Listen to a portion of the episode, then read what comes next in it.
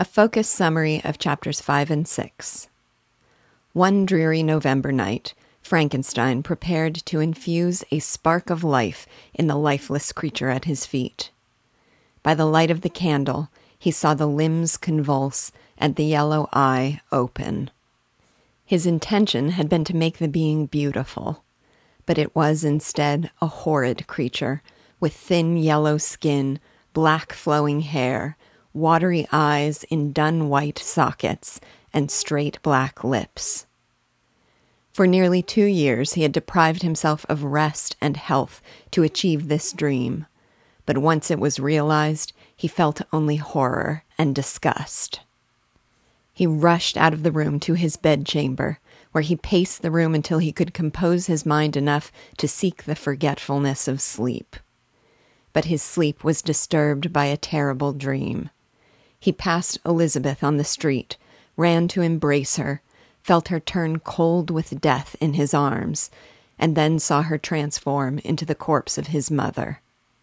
He started from his sleep, and by the light of the moon he saw, there in his room, the creature he had created, mumbling inarticulate sounds and reaching out as if to capture him.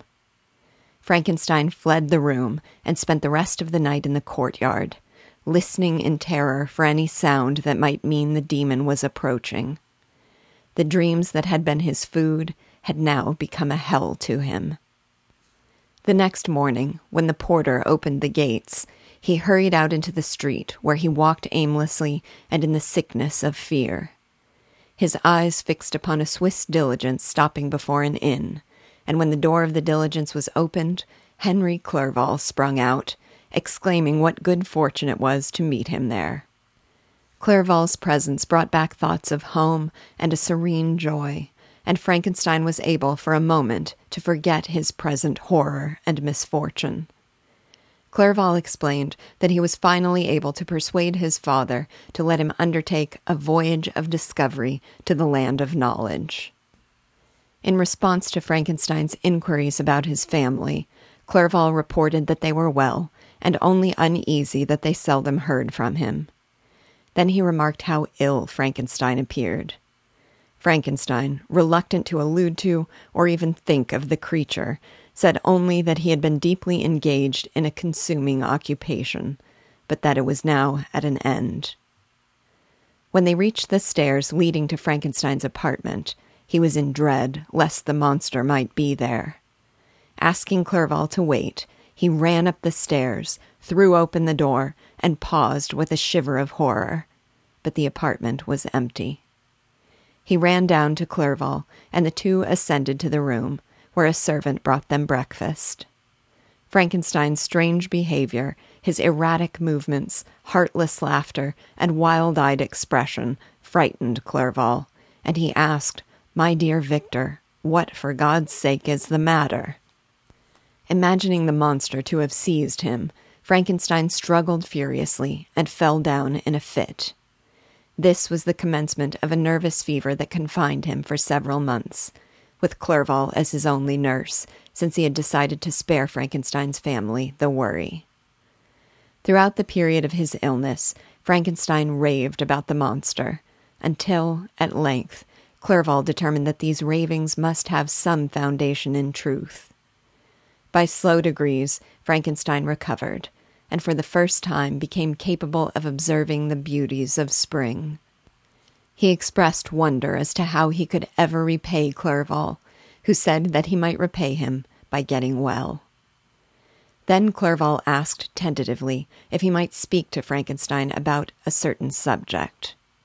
Frankenstein trembled in apprehension and was greatly relieved to learn that the subject was his family's desire for Frankenstein to write. When he asked, Is that all? Clerval felt comfortable offering him a letter that had arrived from his cousin.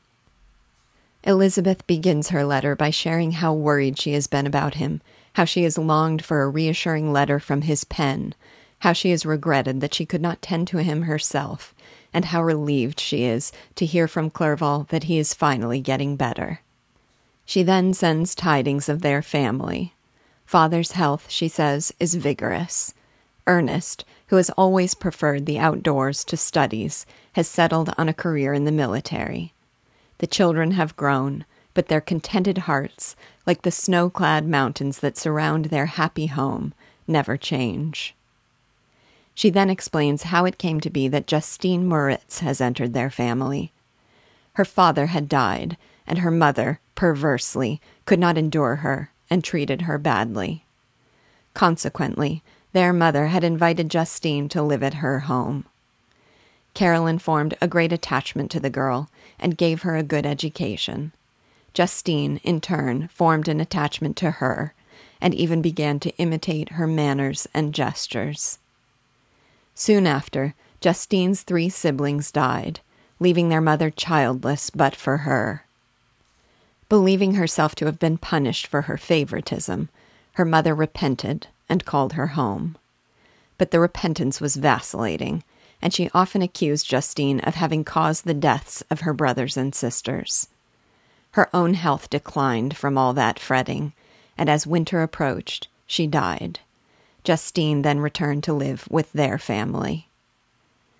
The youngest child, William, she says, is a rosy child with dimples, curls, and laughing blue eyes, who already has a sweetheart.